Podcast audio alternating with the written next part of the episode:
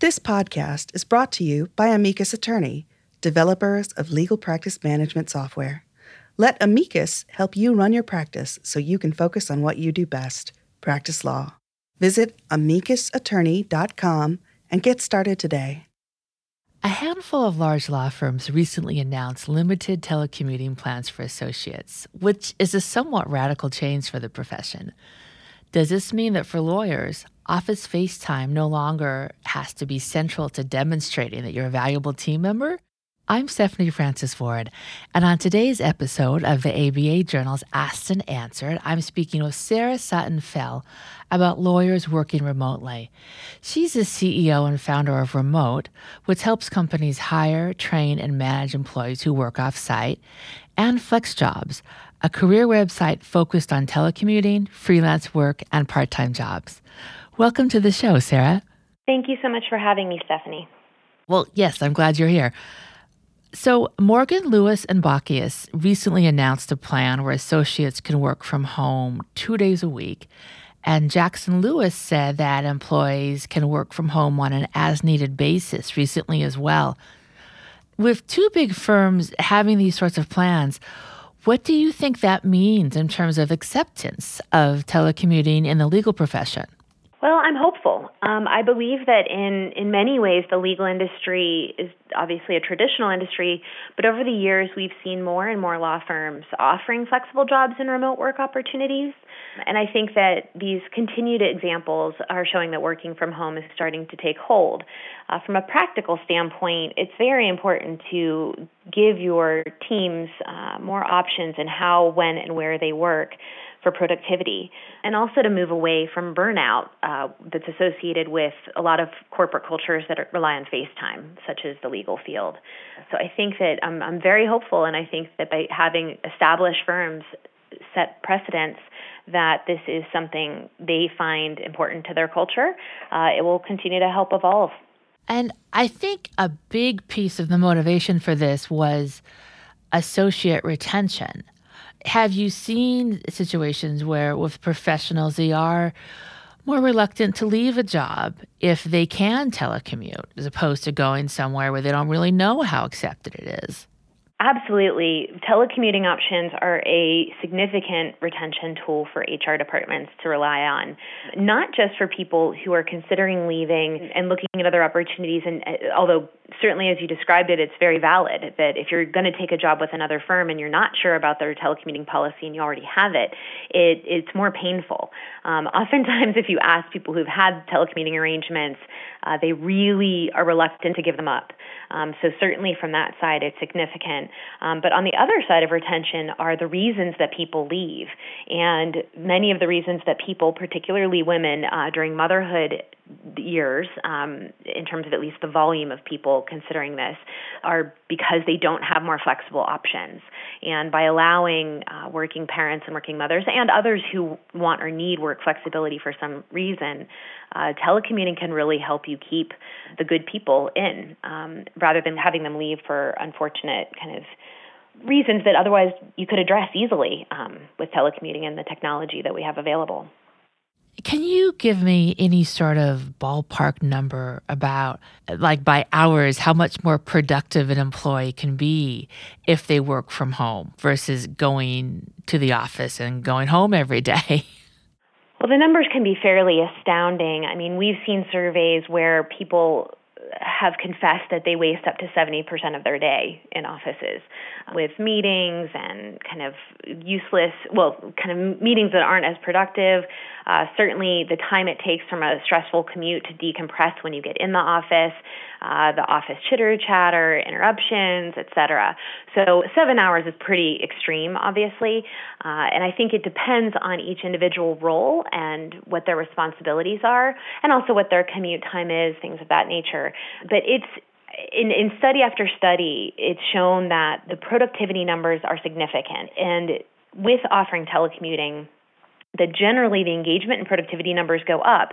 For example, Gallup had done a study um, years a couple years ago that highlighted uh, different segments of, of workers telecommuting, and it started with no offer for telecommuting, and then in 20% increments, and all of the increments that offered any level of telecommuting had a higher engagement score than those with no option for telecommuting. Um, and engagement and productivity go hand in hand. And so it's very important to keep uh, employees feeling like they're both treated like adults as opposed to being micromanaged like children. That helps their enjoyment, their stress level, and also their, their ability to kind of step up to the role and, and have motivation to, to kind of perform on their own. I mean, I think that there's a lot that goes into it. So productivity is absolutely one of the huge benefits that law firms and other industries are seeing with telecommuting options. Have you seen certain work from home arrangements that tend to work really well for attorneys? I know that uh, for a while now I've heard about um, appellate attorneys oftentimes will work from home more than other attorneys. And I would imagine too at this point that patent attorneys might be working more from home than they did at one point. But have you seen certain arrangements that tend to, to work well for the practice of law? The specific types of role for lawyers and others in the legal field, um, some of the trends we've seen are staff attorneys, freelance legal secretaries, and file clerks, paralegals. Um, but we do, you know, even in glancing through the jobs on our site today, uh, include corporate attorney, litigation attorney, kind of general uh, review. A lot of it looks like document review attorney, uh, civil litigation attorney, software licensing attorney. It really, really runs the gamut. Um, but I think that through all levels, when you consider a role uh, and whether it's conducive to telecommuting and telecommuting successfully or not, it has to do with how much of the role is done independently, working from a phone or computer or you know other device and a lot of uh, there's a lot of paperwork involved in the legal field and i think that those are the roles especially when you're not relying on in-person collaboration for negotiations or, or something of that nature uh, really those are the areas that can be done very successfully telecommuting you mentioned um, document review, and perhaps this is a stupid question, but are you saying that there are jobs out there now for document review where you can do that work from home? Um, yes, so you don't have to sit in a little room with like 30 other attorneys. Wow. I mean, it's pretty amazing what's available. Okay. You mentioned collaboration, and I think collaboration is a big part probably of practicing law, certainly with things like litigation and deal making.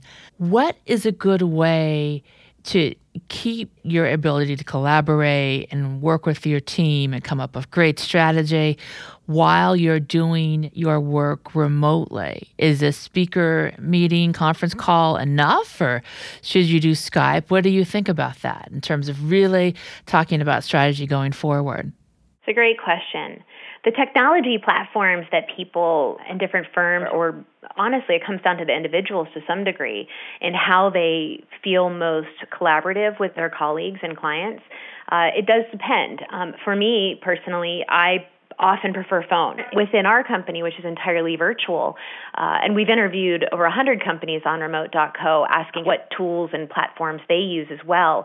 It can vary. Some companies feel more comfortable with video chat, and they can do that through a number of different platforms, whether it's Google Chat or Join Me or others. Um, we personally in our company rely on phone conferences and screen sharing much more, although we have some teams who really use uh, Slack, and um, we also use a program called Sococo. There's a wide variety of platforms that essentially teams can identify that make the most sense for how they want to collaborate and how they feel the most comfortable collaborating. Okay. And can you tell me what is Slack? Oh, Slack is a project management tool that it's a, a, very, very popular platform online that's utilized by, it started out with technology teams and development teams, but it's something that's been widely adopted in a lot of different industries now. Okay. It, and I guess to elaborate a little bit more, and I'm, I'm not an, a full expert on it, but uh, there's chat functionality and kind of a lot of dialogue, but you can use the chat functionality um, and project management with uh, searchability function. So you can really search the history of the strings of conversations. I know uh, one of the concerns that law firms tend to have is the security of documents if you're doing remote work. If you use something like Google Docs or, you know, a platform that draws off of Google Docs, can you be confident enough that your client documents will be secure in terms of telecommuting arrangements? There are absolutely ways to make sure that documents um, are protected safely. And I think any firm considering these arrangements, and quite honestly, this is already an issue uh, because so many documents are in the cloud already. True. Uh, they need to be working with their IT department closely and making sure that remote workers or people who are telecommuting as an option know what protocols to take, and mm-hmm. also that the corporate settings in the cloud are very proactive in these areas. But it is, I mean, I would say that this is a very important point that these are considerations law firms and other companies should be paying attention to already uh, because of the volume of, of information and sensitive information that is available in the cloud. Okay. We're going to take a quick break. And when we come back, we're going to talk about how you can keep your career on track as a lawyer when uh, people don't see your face in the office every day. We'll be right back. These days, law firms need to do more with less. Making this happen requires efficient, cost effective tools that work the way you do. Available as a desktop or cloud solution, Amicus Attorney Practice Management Software improves the organization of your firm and drives your bottom line. Visit amicusattorney.com to discover how you can join the thousands of lawyers who rely on Amicus every day to run their practices. And we're back. I'm Stephanie Francis Ward, and on today's episode of the ABA Journal's Asked and Answered, I am speaking with Sara Sutton Fell about telecommuting. So, we were just discussing things like keeping your documents safe if you have a telecommuting arrangement. And next, I wanted to ask you, Sara, I think that sometimes FaceTime seems to be so important to some lawyers in terms of being in the office, you know, getting at your desk at eight, leaving at six. If you telecommute, is there a risk that because people don't see you, your career might go off track? I mean, I suppose the opposite side of that is there's plenty of people who get to the office at eight and leave at six and don't really do a lot while they're there. Absolutely true. I think that there's a real falsehood and kind of a lazy management reliance on FaceTime because it doesn't actually measure productivity at all. And in this day and age when so many lawyers and people in the legal field, and quite honestly, all white collar fields already are doing work remotely from their phones, from their laptops at home, on their commute, while they travel, et cetera. Um, the fact that people don't only do work in the office anymore anyway. So that as a baseline is important to acknowledge and to realize that managers need to be uh, really evolving how they look at the kind of key performance indicators for productivity amongst their staff. Uh, I would say that some tips that we really give remote workers in general, though, there are certainly things that they can do to be very proactive in this. And staying in regular communication with their in office coworkers or manager is fundamental. And I think finding out how they want to communicate well again is it a weekly meeting is it a regular end of day update is it you know what type of arrangement will work best i also think that keeping in communication on the progress and keeping up to date on, on the projects you're working on, making sure everyone's on the same page and that you're involved and, and kind of not being silent on that. Offering to help coworkers is another great area, and asking for help uh, to stay on top of mind and be a part of the team as if you would in an office. Um, and finally, a big one I think is speaking up for yourself and advocating for yourself in terms of career progression, again, as you would in an office. Oftentimes, I think the mentality of a remote worker is not just on the management side, but also on the remote worker side, where they kind of get a little uh, hesitant to bring up some of the things that they would in person historically, uh, whereas there's really no need for that.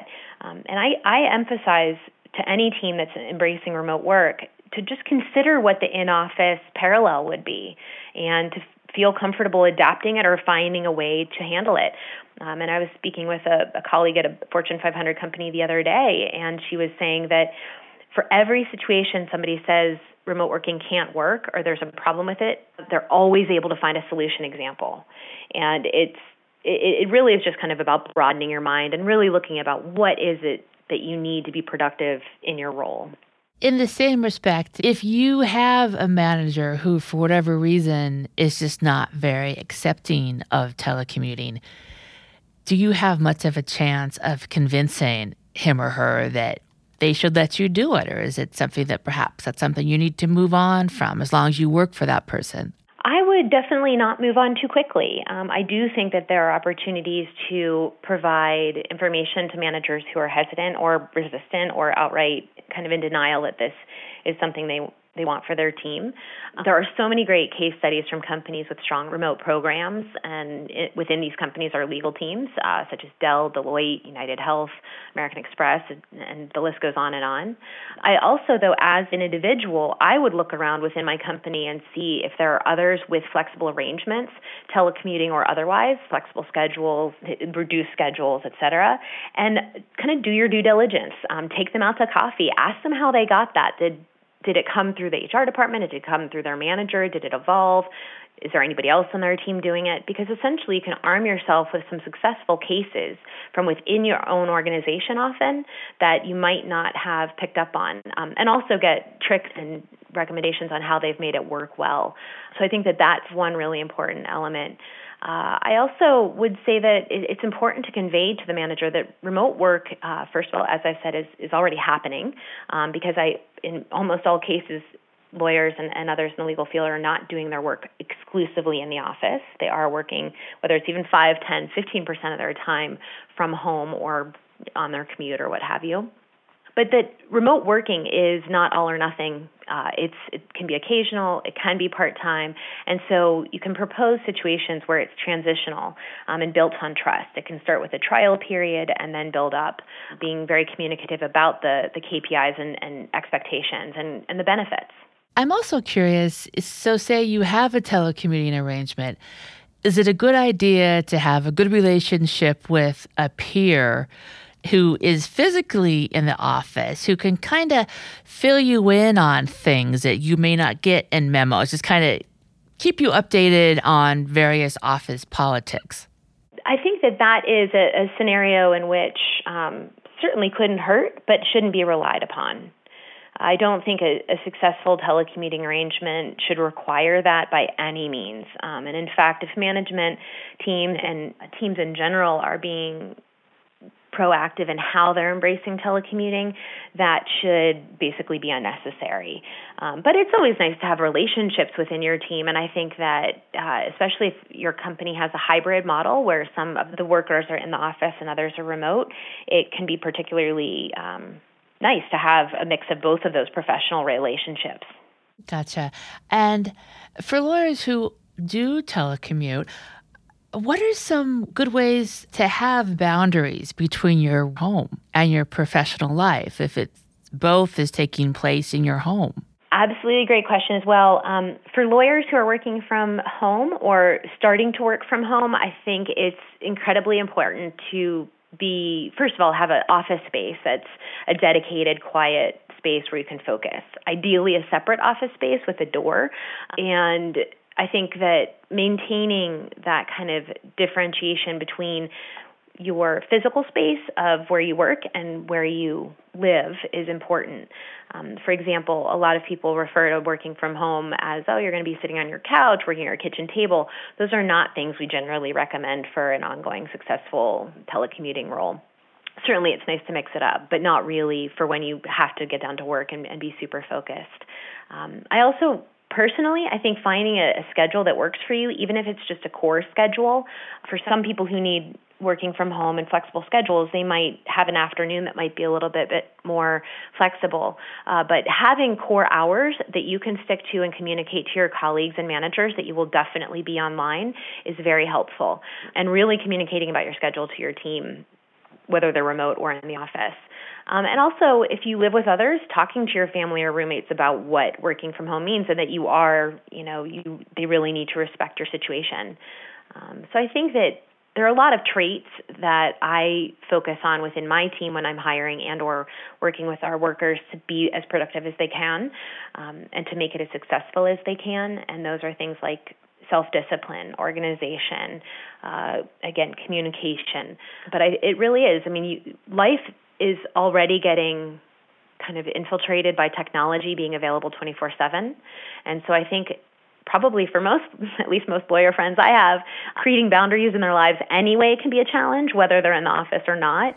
And right. I think it can be a little exacerbated at home. So you do really want to be good about those boundaries. And Sara, I think that's everything I had to ask you today. Would you like to add anything else? I think the most important thing I like to convey to people is that this is it's a win-win-win situation. This is not just a warm fuzzy benefit for the for the lawyer or the professional. It is also a win for the employer. It does help in retention and recruiting. So HR loves it. Um, finance teams love it because it can save on real estate overhead, as well as those other kind of retention and, and turnover uh, issues we've we've discussed.